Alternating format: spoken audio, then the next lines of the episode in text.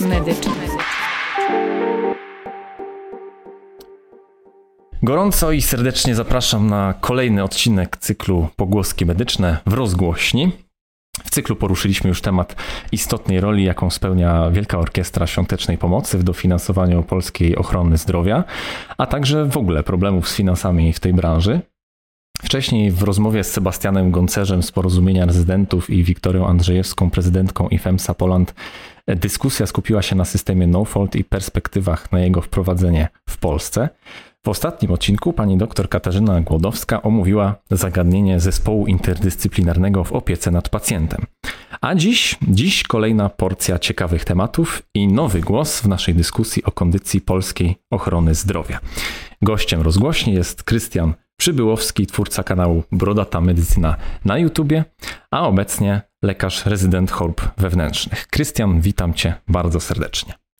Bardzo dziękuję za zaproszenie i też serdecznie pozdrawiam wszystkich audiosłuchaczy. Y, Krystian, na przestrzeni ostatnich lat zrobiłeś wspaniałą robotę dla studentów y, medycyny w całej Polsce. Twoje filmy o fizjologii, EKG, o chorobach nerek czy wielu innych tematach obejrzały setki tysięcy studentów, myślę, na przestrzeni, e, na przestrzeni tych lat. E, bardzo wielu osobom, myślę, pomogłeś w zdaniu niejednego zaliczenia i egzaminu. E, twoja kariera jednak nabrała rumieńców, teraz już szykujesz się już jesteś w zasadzie na specjalizacji. tematyka stricte naukowa już rzadziej pojawia się na Twoim kanale. Poruszasz teraz inne tematy.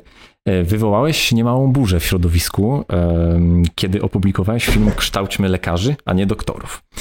Wydawałoby się, że fakt pisania przez studentów mało wartościowych prac naukowych na studiach nie jest jakimś palącym problemem e, w polskiej edukacji medycznej czy w polskiej ochronie zdrowia.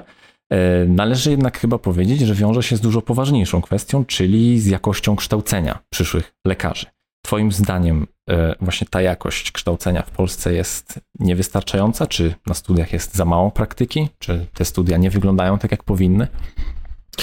Wydaje mi się, że temat jest bardzo złożony i tutaj poruszamy wiele różnych y, aspektów. Z jednej strony to są problemy czysto socjalno-kosztowe, mm, też jeżeli chodzi o ilość studentów, no bo z każdego roku z kolejnym naborem wzrasta ilość studentów w kierunku lekarskiego. Z drugiej strony mamy ograniczoną bazę dydaktyczną, ograniczoną ilość nauczycieli akademickich, którzy chcieliby uczyć tych studentów, no bo każdemu, y, każdy ten element wymaga nakładów finansowych, y, więc też nie mamy odpowiedniej ilości nauczycieli akademickich. Okazuje się, że czasami studenci mają zajęcia z jakimś doktorem, który prowadzi zajęcia na przykład w grupie 8-10 osobowej, no bo też takie patologie mają miejsce.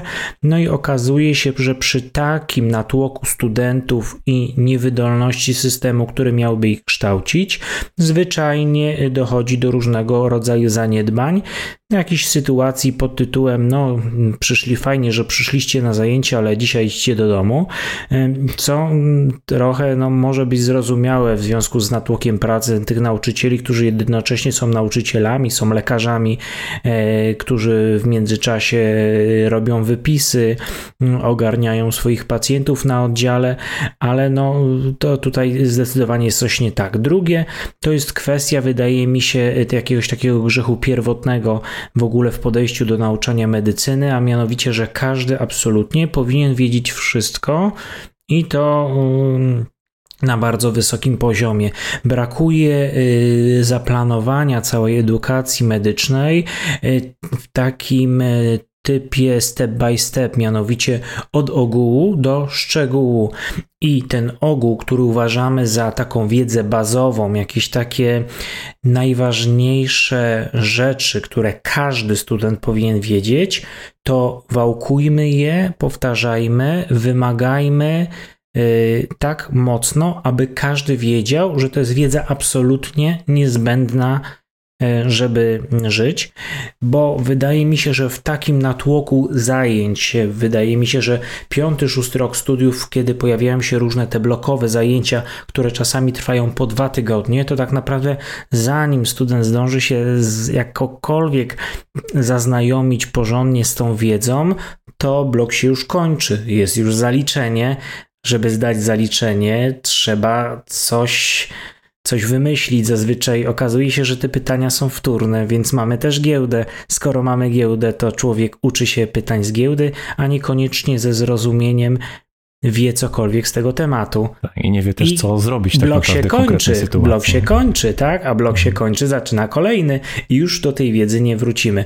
Więc okazuje się, że często też wymagania y, różnych lekarzy y, czasami no, pytania na tych różnych egzaminach, zaliczeniach są niekoniecznie adekwatne, wymagana wiedza jest niekoniecznie adekwatna w takim ujęciu, że każdy z nas kończąc studia ma mieć jakąś bazową wiedzę, ale potem jeszcze ogrom wiedzy będzie zdobywał w trakcie szkolenia specjalizacyjnego, a niektórzy studenci patrząc na różne zadania okazuje się, że to są pytania na przykład z państwowego egzaminu specjalizacyjnego z danej dziedziny, które są brane na przykład do zaliczenia na studiach. Wydaje mi się, że to zdecydowanie nie tak powinno wyglądać. Mhm. E, na Twojej stronie internetowej, a także z tego, co właśnie mówisz, e, można ukuć taki przekaz, że chciałbyś uczynić edukację medyczną prostszą, bardziej przejrzystą, właśnie tak jak powiedziałeś, że e, na uczelniach dobrze by było, żeby studenci otrzymywali takie schematy step by step, żeby wiedzieć te znać te podstawy postępowania w danych, e, w danych przypadkach. A co, co jeszcze oprócz tego?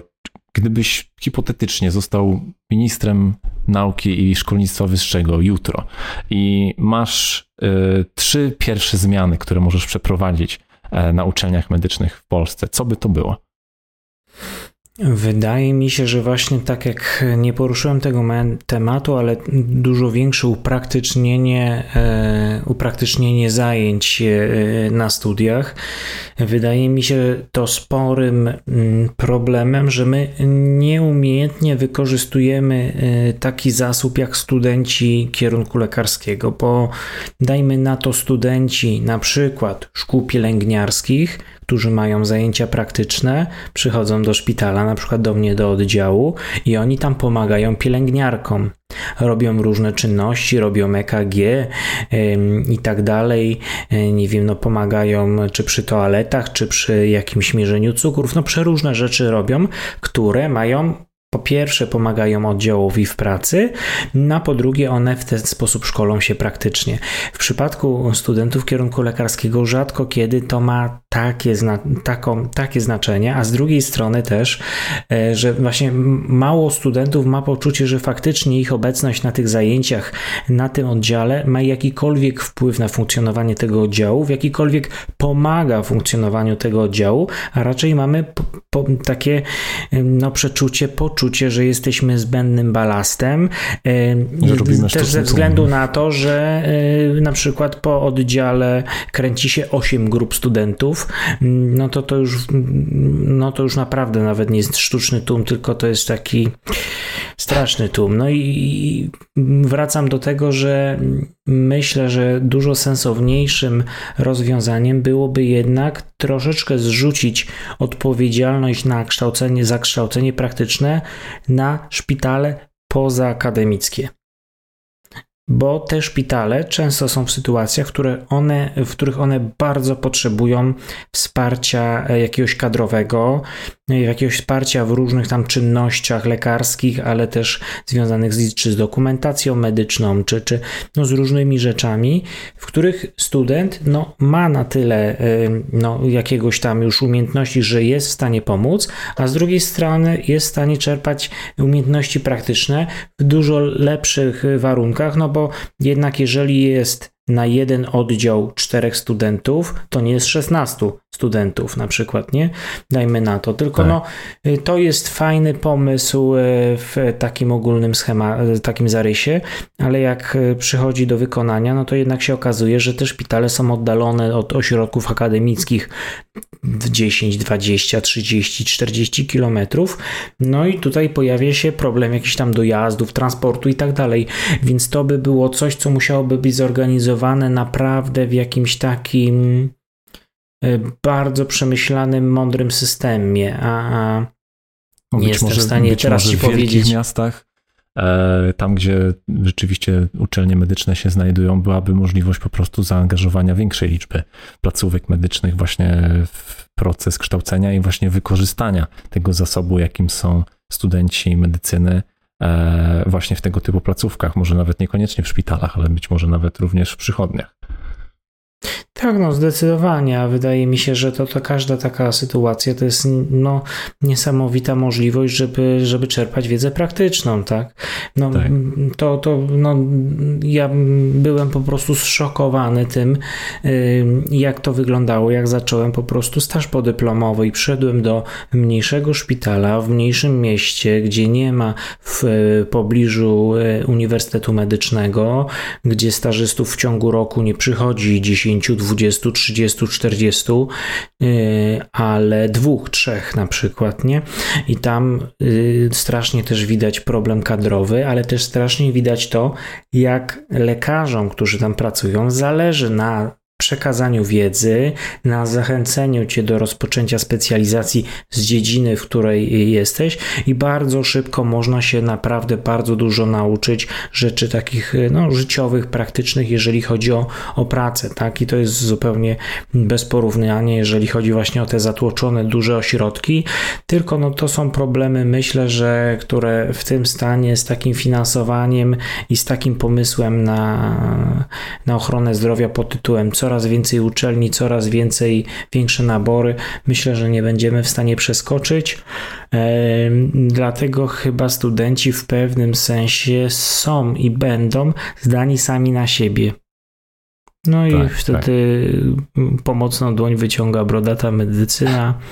Jak nie chcesz siedzieć trzech godzin i czytać szczeklika jakiegoś tematu przez trzy godziny, żeby przez to przebrnąć, to o, proszę bardzo, dla ciebie tutaj mam film, który trwa 20 minut. No. I jest zapewne dużo łatwiej przyswajalny niż, e, niż pozycja książkowa, którą wspomniałeś.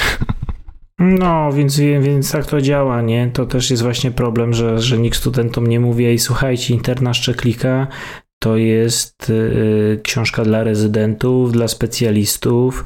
To jest książka, w której sprawdzacie jakąś wiedzę, y, kiedy macie jakiś problem, zastanawiacie się, nie jesteście pewni, a to nie jest książka, z której po prostu czerpiecie podstawową wiedzę odnośnie rozpoznawania, diagnostyki, leczenia, no bo po prostu ilość informacji tam zawarta w takiej encyklopedycznej formie jest przerażająca. Nawet czasami jak ja tak mam zapał, żeby sobie coś usiąść i doczytać i gdzie już mam jakąś taką wiedzę ogólną o danej chorobie, to czasami ciężko mi przebrnąć przez tego szczeklika, to co dopiero studentowi, który na ten temat jeszcze nie ma w ogóle zielonego pojęcia i dopiero ma budować jakąkolwiek wiedzę, nie?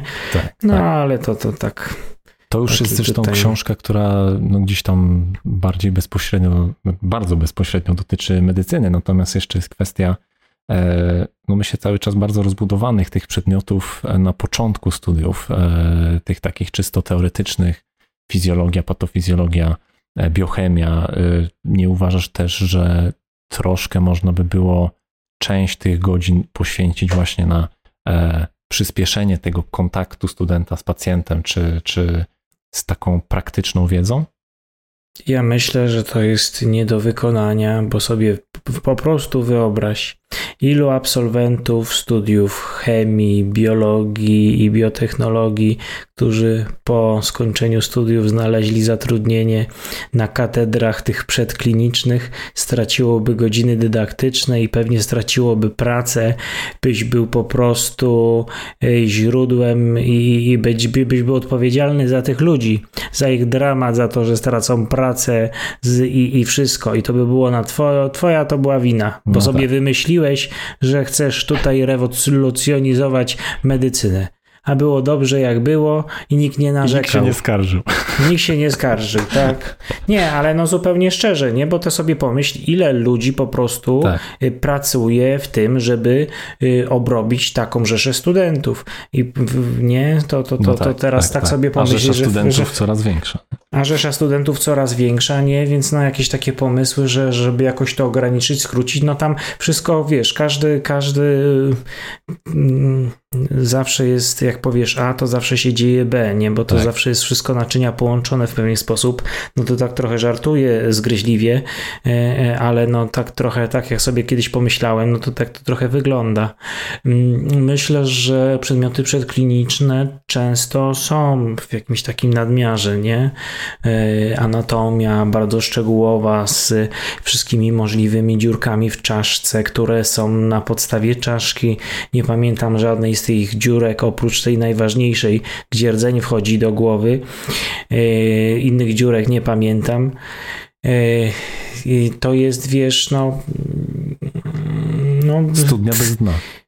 Studia bez dna, no bo tego jest tyle, że tego się nie da też zapamiętać, nie? Fajnie, tak. że w jakiś sposób gdzieś to było poruszone i pewnie komuś to się przyda, nie wiem, może neurochirurgom, jakimś laryngologom w pewnym stopniu, ale no generalnie większości osób, które zostają potem lekarzami, no to nie bardzo, nie? Czy też wszystkie te nauka na przykład... ja na studiach na biochemii musiałem się uczyć wzorów aminokwasów na pamięć. Tak. Nie wiem, czyj, by to, czyj to był pomysł i czemu ten pomysł służył, nie? No bo dużo osób twierdzi, że w ogóle nie, no te przedkliniczne to jest bez sensu, zapomnicie i my wiemy, że zapomnicie, ale my ćwiczymy waszą pamięć. No i, no i to też Trudno jest dobry tekst. To jest dobry tekst generalnie, że ćwiczą naszą pamięć, no bo naprawdę w takiej pracy szpitalnej trzeba mieć dużą pamięć roboczą, nie? Masz iluś tam pacjentów, ten zgłasza to, ten zgłasza to, tu patrzyłeś wyniki, tu dzwonią o laboratorium, że u tego jest to, więc musisz coś zmodyfikować, coś zrobić, a tu w międzyczasie trzy telefony do ciebie, jakaś koleżanka coś od ciebie chce, a musisz pamiętać, że ty jeszcze miałeś zrobić to, tamto, siamto i, i, i to jest naprawdę, żeby to wszystko połączyć, jeszcze jednocześnie tam rozpisując kartę zleceń pacjenta, przeanalizować na jakie on choroby jednocześnie ma i żeby nie zapomnieć o jakimś leku, albo dostosować dawkę na przykład do GFR-u, albo to jest po prostu tryliard rzeczy, które trzeba w głowie mieć właśnie te podstawy i tą wiedzę, żeby to jak naoliwiona maszyna w głowie działało, nie?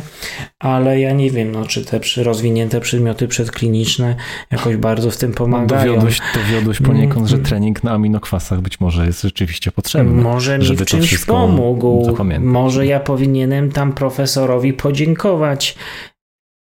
Nie wiem, jeszcze nie jestem te, tak w pełni przekonany, także z tymi podziękowaniami się wstrzymam, ale, ale no to jest coś, co będę musiał przemyśleć. Mhm. E, tutaj właśnie ta twoja wyliczanka o tym właśnie, co trzeba w codziennej pracy pamiętać, przybliża nas do tematyki twojej rezydentury. Niedawno zacząłeś rezydenturę z chorób wewnętrznych. Jesteś więc na tym etapie, o którym studenci mają różnorakie wyobrażenia. E, a czy twoje wyobrażenia ze studiów o właśnie rozpoczęciu pracy jako lekarz pokrywają się z tą rzeczywistością, którą teraz oglądasz na co dzień? Czy to jest zupełnie inna bajka niż mogłeś sobie wyobrazić? Powiem ci tak. Śmiałem się kiedyś z tekstów na zasadzie tutaj robi się tak, e, bo często okazuje się, że e, zwłaszcza w miejscach, gdzie jeden lekarz prowadzi od 8 do 10 pacjentów, a nie dwóch albo trzech jak w innych, e, nie ma tyle czasu, żeby każdy włączony lek analizować 10 razy, czy może taka dawka, a może trochę mniejsza, a może tak, a może śmak. I często wiele rzeczy robi się już tak odruchowo w pewnych schematach, które wypracowujesz i które wiesz, że powiedzmy działają. Często to jest e EBM, a czasami nie do końca to też jest EBM, ale inaczej nie byłbyś w stanie sobie z tym wszystkim po prostu poradzić w ograniczonym czasie, jaki masz po prostu na e, pacjentów. Powiem ci, że ja zaczynając pracę byłem zachwycony. Zaczynając staż byłem zachwycony. E, to było poczucie, że w końcu wiedza, którą zdobywałem o tych lekach, o tych chorobach, to wszystko co gdzieś miałem z tyłu głowy, często w czysto taki teoretyczny sposób ma przełożenie na rzeczywistość, że ja widzę z tych pacjentów mm, z objawami, ja mówię tam w pierwszy może miesiąc, który, no jakieś pierwsze tygodnie stażu, ja mówię do kolegów na oddziale, e, jejku, ja widziałem pacjenta, który prezentował praktycznie wszystkie książkowe objawy alkoholowej marskości wątroby, e, zarzucenie powłok, telangiektazję na górnej połowie ciała, drżenia kończyn, to, tamto, siamto. Ani mówi on tak. Słuchaj, ty jeszcze naoglądasz się tylu pijaków, że to za chwilę nie będzie robiło na tobie najmniejszego wrażenia. I, I tak było, i tak było. Ale po prostu te pierwsze momenty, które widzisz, jakieś takie, takie rzeczy i tak dalej, to są niesamowite. A potem widzisz po prostu ogrom pracy, niewydolność systemu, braki kadrowe, stan zdrowia w ogóle Polek i Polaków, to jak oni często no, się za, do, do zaleceń lekarskich yy, yy, podchodzą yy, też różnie i po prostu stykasz się też z mnogością problemów socjalnych, zwłaszcza w internie, kiedy chodzi o opiekę nad pacjentami starszymi, przewlekłymi, przewlekle chorymi, bo często to tak naprawdę, mimo że mój oddział w nazwie nie ma geriatrii, no to myślę, że z 80% pacjentów jest 70 plus i generalnie jesteśmy w sytuacji, gdzie babcia chodziła jako tako, jako tako w domu sobie radziła, a już nie chodzi, bo choroba, jakaś infekcja załamała jej stan zdrowia tak, że tej sprawności już nie jest w stanie odzyskać. I co teraz? Bo babcia mieszkała sama, a my warunków, żeby wziąć babcię, nie mamy. I co teraz, doktor? No i się okazuje, że otwiera się puszka Pandory po prostu problemów, problemów też socjalnych, tak e ekonomicznych, e które są po prostu ciężkie do rozwiązania. Tak? Czasami są bardzo niepotrzebnie przedłużane e, pobyty w szpitalu, z tym często związane są powikłania, tak?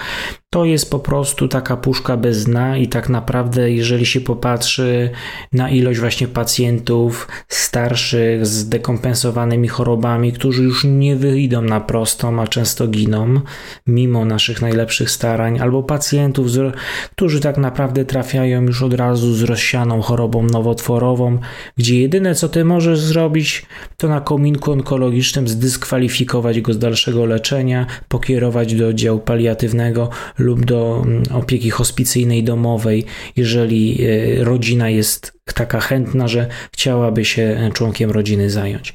I po prostu w pewnym momencie siada ci na głowie i na plecach zmęczenie, bo nie ukrywam, że ja troszkę już tą pracą jestem zmęczony, chociaż tak naprawdę rezydenturę zacząłem w połowie grudnia, no mhm. ale wcześniej jeszcze pracowałem na umowie zlecenie, na stażu, tyle ile mogłem, sporo czasu spędzałem na internie. I też dodatkowo doszło dyżurowanie ze względu na to, że no, miałem duże doświadczenie wcześniej z oddziałem pracą w oddziale. Ja zacząłem dyżurować praktycznie od pierwszego dnia specjalizacji i to są dyżury samodzielne w oddziale 40-łóżkowym gdzie masz jeszcze izbę przyjęć, gdzie SOR co chwilę ma jakieś pacjenta, którego chce umieścić ci na oddziale i na ogarniętych szpitalach z ogarniętymi SORami, to ty zazwyczaj nie dyskutujesz. No SOR kieruje do ciebie pacjenta, więc go przyjmujesz. No tutaj to jest tak, że SOR robi tyle co nic, a potem mówi, że chce ci pacjenta wstawić i to niekoniecznie zawsze tego pacjenta y, musisz przyjąć do oddziału, bo nie zawsze tak naprawdę wymaga tego przyjęcia do oddziału i się okazuje, że dalszą opiekę w ramach SOR-u ty nad nim sprawujesz, nie? Więc no, są dużo, dużo takich rzeczy, tych dyżurów. Chciałem, żeby było mniej, a niestety wychodziło tak, że ostatnie te dwa miesiące miałem po sześć dyżurów w miesiącu i powiem szczerze, że jestem zmęczony. Jestem no, momentami zmęczony. Przytłoczyć, nie? Tak, jeżeli właśnie w tym całej takiej brei tej medycyny się usiądzie, to po prostu robi się słabo. I potem nagle pojawiają się takie drobne rzeczy, które znowu przywracają ci po prostu chęć do życia. Jakaś szczęśliwa rodzina, zadowolona i dziękująca za Twoją pracę, e, jakiś pacjent, który jest naprawdę szczerze wdzięczny za uratowanie zdrowia życia, e, czy w ogóle z takiego bardziej kliniczno-naukowego punktu widzenia, czasami nawet pacjent z rzadką jakąś chorobą, może i niepomyślną, ale udało ci się tą chorobę zdiagnozować, co nie byłoby oczywiste, bo zdajesz sobie sprawę, że możliwe, że gdyby trafiło na kogoś innego, który nie chciałby tak mocno tam szperać, to może nigdy to pacjent nie, nie, miałby podstawionej mhm. tej diagnozy, nie? I to są takie rzeczy, które robią no, ogromną robotę, nie? Że w momencie tam na przykład u pacjentki mm, rozpoznałem e, e, spektrum reumatologii miopatię, zapalenie mięśni. I mimo, że neurolog mówił, nie, dla mnie to nie jest miopatia, to zrobiłem badania, zrobiłem przeciwciała, potwierdziły się przeciwciała i pacjentce e, przyjęcie do oddziału reumatologii w Bydgoszczy załatwiłem. E, I, i, I, to było no to niesamowicie satysfakcjonujące, tak. nie? E, znaczy problem jest taki, że tam rokowanie tam może nie jest najlepsze w tej chorobie, ale wiem, że pacjent mówimy, trafił tak, w najlepsze, w najlepszy, na, na, tak, ale najlepszą możliwą, najlepszą możliwą potem opiekę, nie? I to są tak. te elementy, które napawają chęcią do, do nauki, do działania, do takiego, no bo mówię, bo 95% pracy potem na internie to jest zaostrzona niewydolność serca, zapalenie płuc, zakażenie układu moczowego, jakiś tam sepsys, właśnie tych przeróżnych infekcji wcześniejszych, tak? Jakieś o to napijaków z marskością wątroby po prostu, tak zdekompensowaną, z wodobrzuszem, z tym, tamtym, siantym. No tak, no to, to, to powiedzmy, to jest chleb powszedni interny, tak? Ale zdarzają się właśnie takie drobne, drobne, drobne, na przykład młody chłopak z delikatnie draśniętą kreatyniną, z białkomoczem takim granicznym, jeszcze nie nerczycowym, ale też y, takim znamiennym, któremu udało mi się na przykład y, wejść w, w mój oddział, w jakąś taki kontakt z oddziałem na przykład nefrologii w Toruniu i udało mi się tam umówić temu facetowi biopsję nerki, ma postawione rozpoznanie kłębuszkowego zapalenia nerek i planujemy mu w oddziale w włączyć powiedzmy leczenie już takie docelowe, nie? I to jest, żeby zahamować ewentualny tam e, progres choroby.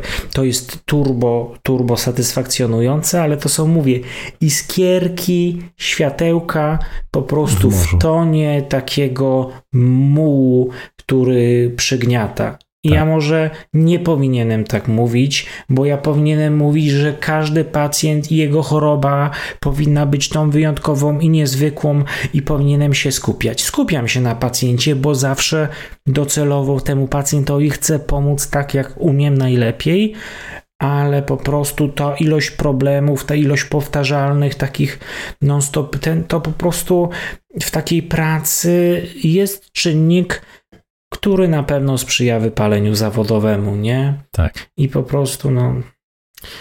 Mówisz e, właśnie o, o, tej, o tej, no tak naprawdę skomplikowanej sytuacji w takiej, w takiej codziennej, szpitalnej rzeczywistości młodych lekarzy w Polsce, nie tylko młodych, tak naprawdę no mówimy o całej polskiej ochronie zdrowia. E, ten system, no, generalnie nie jest zbyt wydolny, nie jest zbyt efektywny. E, zarówno z punktu widzenia lekarza, jak i z punktu widzenia pacjenta. E, w jednym z poprzednich odcinków pogłosek rozmawialiśmy z doktorem, doktorem Olgierdem Stillerem. Poruszyliśmy temat właśnie kondycji finansowej polskiej ochrony zdrowia. Pytanie, jak ty oceniłbyś te kondycje? Ja też rozważam od dłuższego czasu mm, taki model finansowy przesunięty nieco w stronę prywatnej służby zdrowia czy prywatnych ubezpieczeń zdrowotnych. Ciekaw jestem Twojej opinii na ten temat. W Polsce często porównuje się medycynę do tej amerykańskiej, ją się gdzieś tam stawia na, jako, jako wzór. Porównuje nie na zasadzie, że są podobne, tylko na zasadzie, że a w Ameryce to jest tak i w Ameryce to jest pięknie. E, a tam właśnie mamy raczej ten model prywatny niż, e, niż państwowy. Co sądzisz na ten temat? Czy, czy w Polsce jest możliwe takie przesunięcie finansowania gdzieś tam bardziej w ten sektor prywatny? Ja myślę, że w ogóle e, patrzenie na system amerykański jako American Dream, to ja zupełnie szczerze powiem, dla mnie to jest bullshit. I dla mnie to jest bullshit, bo to jest y, ok dla osób, które są w dobrej kondycji finansowej, mają dobre leczenie, ci w gorszej mają słabsze, a ci w najgorszej nie mają i umierają na ulicach. I to jest y, dla mnie coś, co jednak w tej Polsce pomimo słabego finansowania, jednak niezależnie od tego, w jakiej kondycji finansowej jest pacjent, jeżeli trafia do lecznictwa szpitalnego, Nikt nie, na to nie baczy. Jesteś ubezpieczony ze względu tam no, przez państwo, więc należą ci się świadczenia. Można zastanawiać się nad różnymi może modelami, w niektórych sytuacjach może współpłacenia tak jak na przykład za wizyty w POZ, za wizyty u specjalistów w pewien sposób, ale no to jest ciężki temat. Czy też mhm. może bardziej myśleć, ja bym bardziej szedł w kierunku może reorganizacji, wzmocnienia finansowo i zapleczem POZ-ów bardziej w kierunku, ja bym szedł nie modelu amerykańskiego, a modelu skandynawskiego. Tam, gdzie w zakresie tak naprawdę podstawowej opieki zdrowotnej jest bardzo dużo badań dodatkowych, y, dużo uprawnień, dużo działań może robić lekarz rodzinny i tam to sito wypuszczenia pacjenta dalej już pod opiekę specjalisty jest dużo bardziej takie wiesz, wąskie. Mhm.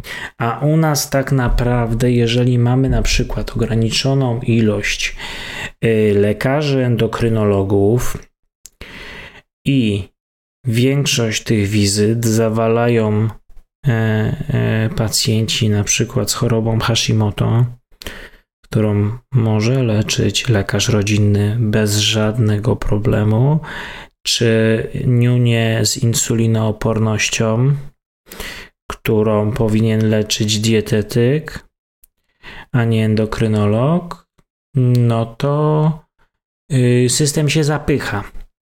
System się zapycha, tak? tak. I, I, chodzi o to, że to uzyskanie skierowania do specjalisty jest bajecznie proste Lekarz rodzinny nie chce mieć problemów, pacjent wymusza skierowanie, więc dostaje skierowanie. I najczęściej tak to a, wygląda, zdaje I tak się. to wygląda, a brakuje mhm. na przykład miejsca dla pacjenta, który naprawdę wymaga szczegółowego jakiegoś e, zaangażowania, ma inne jeszcze jakieś problemy endokrynologiczne, no po prostu takie, z którymi nie jest konieczny specjalista, tak?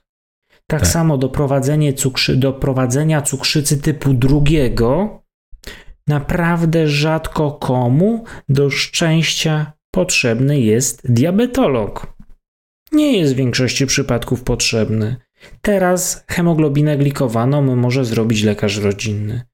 Więc lekarz, i lekarz rodzinny teraz ma takie grono przeróżnych grup leków przeciwcukrzycowych, w tym nowe leki przeciwcukrzycowe jak e, inhibitory SGLT2 czy analogi GLP1, które dodatkowo działają na zmniejszenie przykład masy ciała i to jest już to w ogóle wielowymiarowo u pacjenta przykład dotkniętego chorobą otyłościową może pomóc to tutaj specjalista nie jest do niczego potrzebny, tak? tak? Albo wyobraź sobie na przykład, bo u mnie oddział nefrologii, no to poradnia nefrologiczna, na przykład nagminne skierowania pacjentów na wizyty, na przykład, którzy mają cukromocz.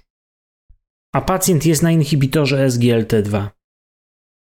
No to o czym my mówimy? Znaczy, ja nie chcę jeździć po, po lekarzach POZ-u, bo to też nie o to chodzi, tylko pewnej reorganizacji, może świadczeń, żeby mniej osób potem musiało trafić na, do leczenia szpitalnego, które jest najdroższym też leczeniem, tak? No tak? Jeżeli niektóre choroby będą odpowiednio wcześnie wykrywane, prowadzone na etapie przedszpitalnym, to ilość pacjentów w leczeniu szpitalnym się zmniejszy. A to jest najbardziej po prostu kosztowne leczenie. Tam każda doba pacjenta kosztuje mnóstwo, a z drugiej strony też każda doba pustego łóżka też kosztuje mnóstwo, więc to jest w ogóle system pod tym względem naprawdę yy, ciężki, a ciężki też jest w tym, że wiele procedur jest słabo wycenionych, tak? Tak, tak. Słabo, no też... na przykład cała interna jest beznadziejnie wyceniona, na przykład kardiologia inwazyjna jest cudownie wyceniona i oni biją tam kokosy, bo specjaliści mają podpisane kontrakty, w których mają procent od procedury i oni po prostu trzepiąc te koronki, yy, yy, po prostu wyrabiają ogromny profit dla yy, szpitala i ogromny hajs sobie do kieszeni. A z drugiej strony taka bidna interna to co? W ogóle interna interno ma pulmonologia, na przykład tam większość na przykład rozpoznań jak y, przewlekła obturacyjna choroba płuc, zapalenie oskrzeli, zapalenie płuc, to są między 2 a 3 tysiące punktów tych takich szpitalnych w rozliczeniach, tak? Punkt to jest około złoty 50. No to to są po prostu ludzie nie mają porównania, ale dajmy na to takie procedury kardiologiczne to są po 10, 16, 30 tysięcy punktów, tak? Więc no oczywiście no sprzęt, zużycie i tak dalej, ale chodzi też o to po prostu, że potem się okazuje, że to oddziały na siebie nie zarabiają i że są na minusie. No ciężko, żeby miało być inaczej, jeżeli no tak. no tak są wyceniane procedury i powiedzmy leczenie pacjenta w warunkach szpitalnych.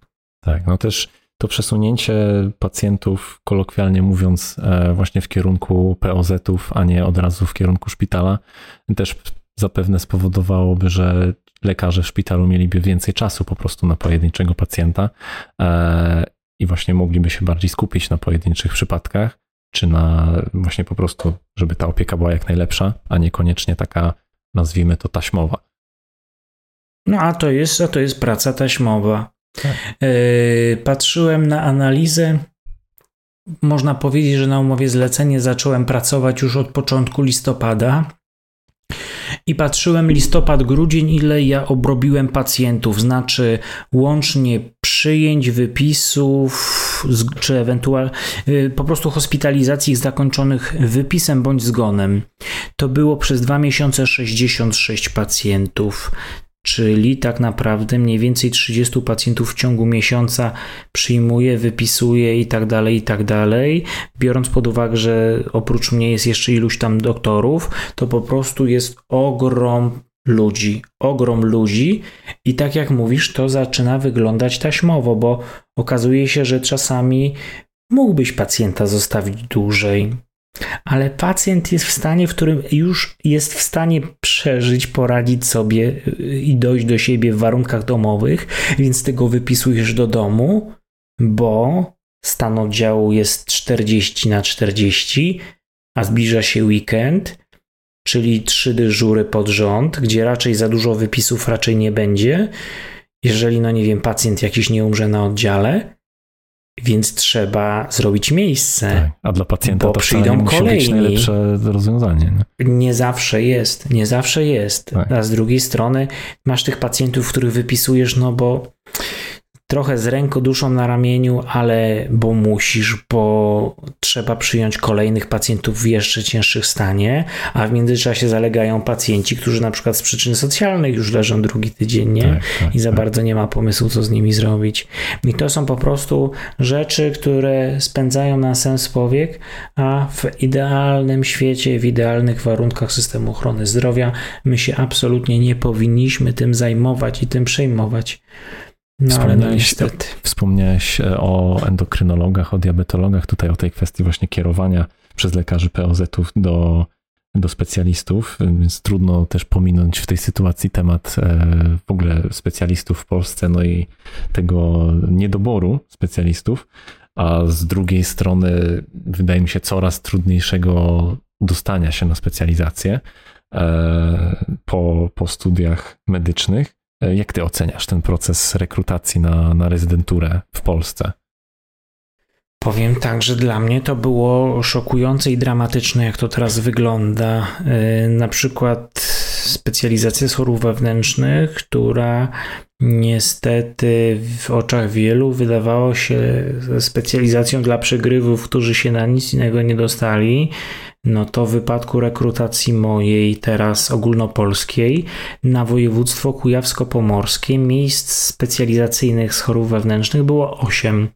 8 na całe województwo i ja, który tak naprawdę napisałem lek raz, byłem całkiem usatysfakcjonowany z wyniku i mówię, będę szedł na internet, to nie potrzebuję wyższego wyniku, nie chcę się denerwować, stresować. Zresztą e, no, robienie w, w kółko tych pytań z leku to naprawdę jest, nie należy do niczego przyjemnego i rozwijającego szczególnie.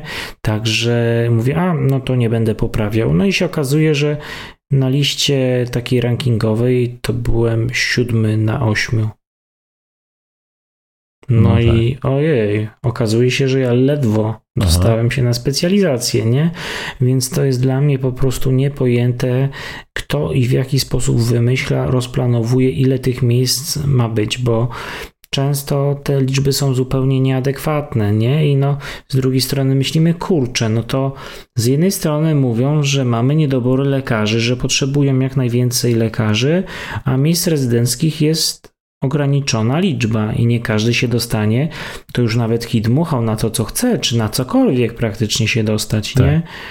Czy też nie gdzie wiem, chce, bo to no, kwestia czy, lokalizacji. A, to jeszcze potem też kwestia lokalizacji, że jak się dostaniesz najpierw na rezydenturę, to potem gdzie się dostaniesz na tą rezydenturę. Tu się składa bardzo wiele problemów i też bardzo wiele osobistych dramatów. Jak ktoś się bardzo nakręci na jakąś specjalizację, taką, na którą raczej trudno się dostać, nie? Tak. To już w ogóle się robi taki miszmasz życiowy. I, I no nie wiem, dla mnie ta rekrutacja ogólnopolska no ja nie wiem, czy to jest, czy to był dobry pomysł, czy to komuś wyszło na dobre. Może tak, może nie. Czas jeszcze też pewnie pokaże. Czas jeszcze pokaże, co z tego wyjdzie. Może w przyszłym roku oni jakoś skorygują w zależności od zainteresowania, powiedzmy ilości tych miejsc rezydenckich, nie? Bo tak. zauważyłem tendencję na przykład w moim województwie, że na zwykłą internę było 8 miejsc, a na przykład na kardiologię 10, na nefrologię 10, na coś tam, coś tam ileś, nie? Tak. I tak mówię, o co chodzi, czyli wy chcecie od razu ludzi wtłaczać może w moduł specjalistyczny, czy, czy, czy o to wam chodzi, czy bo jakby nie rozumiem, dlaczego generalnie internistów, których powinno być możliwie jak najwięcej na świecie, yy, no to. Jest tak mało miejsc. Nie? Jest tak mało miejsc. Nie? Dla hmm. mnie to jest niepojęte, niezrozumiałe. Nie umiem powiedzieć, dlaczego tak jest. To jeszcze ostatnie pytanie tego odcinka, już myślę takie bardziej osobiste. E, jakie masz plany, jeśli chodzi o Twoją pasję, czyli nauczanie? Bo oczywiście na ten moment skupiasz się na pewno na, e, na rozpoczęciu swojej ścieżki zawodowej, o tym mówiłeś. E, natomiast jak widzisz przyszłość? Czy, nie wiem, widzisz się na uczelni na jakimś etapie? Powiem ci zupełnie szczerze, że raczej nie, no bo żeby widzieć się na uczelni, to musi być gdzieś uczelnia, na którą bym musiał dojeżdżać, żeby uczyć. Najbliższą uczelnią medyczną e, od Włocławka jest Bydgoszcz, jedzie się tam półtorej godziny. Absolutnie mi się długo. to nie widzi, po to mieszkam we Włocławku i pracuję we Włocławku, żeby do pracy samochodem dojeżdżać 5 minut, a nie półtorej godziny. To też był taki plan mój życiowy tak. generalnie, także to, to raczej odpada. Mm, jeżeli chodzi o nauczanie, no to ja mam duży problem z brodatą medycyną, bo jest jeszcze wiele tematów nieomówionych, wiele tematów, gdzie trochę tematy się zdezaktualizowały i ja absolutnie nie, nie, ma, nie, A ja absolutnie nie mam czasu, żeby się tym zająć. Mhm. Nie w życiu osobistym moim też tam różne zmiany y, są. E, też y, no, w pracy dużo więcej, bo od kiedy doszło jeszcze dyżurowanie, no to i okazało się, że tego czasu jest jeszcze mniej. No i okazuje się, że jak się ma tą chwilę wolnego czasu, to jednak chciałby się po prostu odpocząć i nabrać trochę siły, zrelaksować. I ta brodata tak leży odłogiem i sobie obiecuje, że kiedyś wrócę do takiego tematu, takiego, ale generalnie y, nie wiem, jak to będzie wyglądać, i, i chyba zostaje mi skupienie się na edukacji, na nauczaniu w takim moim mikrokosmosie, czyli mówię o wszystkich stażystach, którzy są w szpitalu i odwiedzą mój oddział Mam nadzieję, że wśród nich też się wyłoni jakiś internista, który u nas rozpocznie za rok swoją specjalizację. I, I, to właśnie moim raczej takim wewnętrzną misją jest, żeby dać z siebie wszystko, żeby tych e, stażystów, przyszłych rezydentów, żeby jak najwięcej z tego, co ja wiem, podzielić się z nimi, żeby po prostu byli mądrymi doktorami. Ja nie mówię, że już jestem mądrym doktorem, najmądrzejszym, ale bardzo dużo wiedzy jeszcze przede mną, ale wydaje mi się, że już troszkę coś wiem i też tym wszystkim, co wiem, to chciałbym się z tym, tą młodzieżą podzielić. Tak samo, kiedy trafiają do nas wakacje studenci na praktyki z chorób wewnętrznych, no to staram się mm, tłumaczyć, opowiadać, dać siebie jak najwięcej. Więc no generalnie to chyba w takiej mikroskali, w której mogę pogodzić moją pracę jednocześnie z nauką, to to jest właśnie to, jest właśnie to nie? Rozumiem. A brodata medycyna, obawiam się, że ona niestety prędzej czy później czeka ją śmierć po prostu głodowa z braku nowych materiałów. Nowych materiałów. Ale całe szczęście tych starych materiałów jest bardzo dużo. Na szczęście naprodukowałem tego tyle. Naprawdę ludzie, dziękujcie covidowi że mnie zamknął w chałupie i wymyśliłem, żeby nagrywać po prostu do ekranu y, jakieś moje mądrowanie się na różne medyczne tematy, bo broda tej medycyny pewnie by nie było i byśmy dzisiaj sobie nie rozmawiali, ale no to tak, tak to dziękuję, dziękuję bardzo za rozmowę. Życzę w takim razie jak najliczniejszych takich momentów pełnego relaksu, żeby jednak ta motywacja do, do pracy była, była duża. Dzięki bardzo. Krystian Przybyłowski, Prodata Medycyna. Dziękuję również za zaproszenie, dziękuję za świetną rozmowę, a wszystkim słuchaczom życzę, żebyście nie stracili takiego ognia ciekawości, chęci i żebyście w, właśnie w medycynie, w tym całym błotku znaleźli kilka tych takich e, iskierek, szczęścia, radości i znaleźli takie rzeczy, które Wam sprawiają przyjemność e, w tym niełatwym zawodzie. I oby ten zawód w przyszłości nie był dla Was zawodem po prostu. Trzymajcie się, cześć. Zapraszamy na kolejne rozmowy w cyklu Pogłoski Medyczne. Już niedługo w rozgłośni. Sprawdźcie koniecznie naszego Instagrama. Do usłyszenia.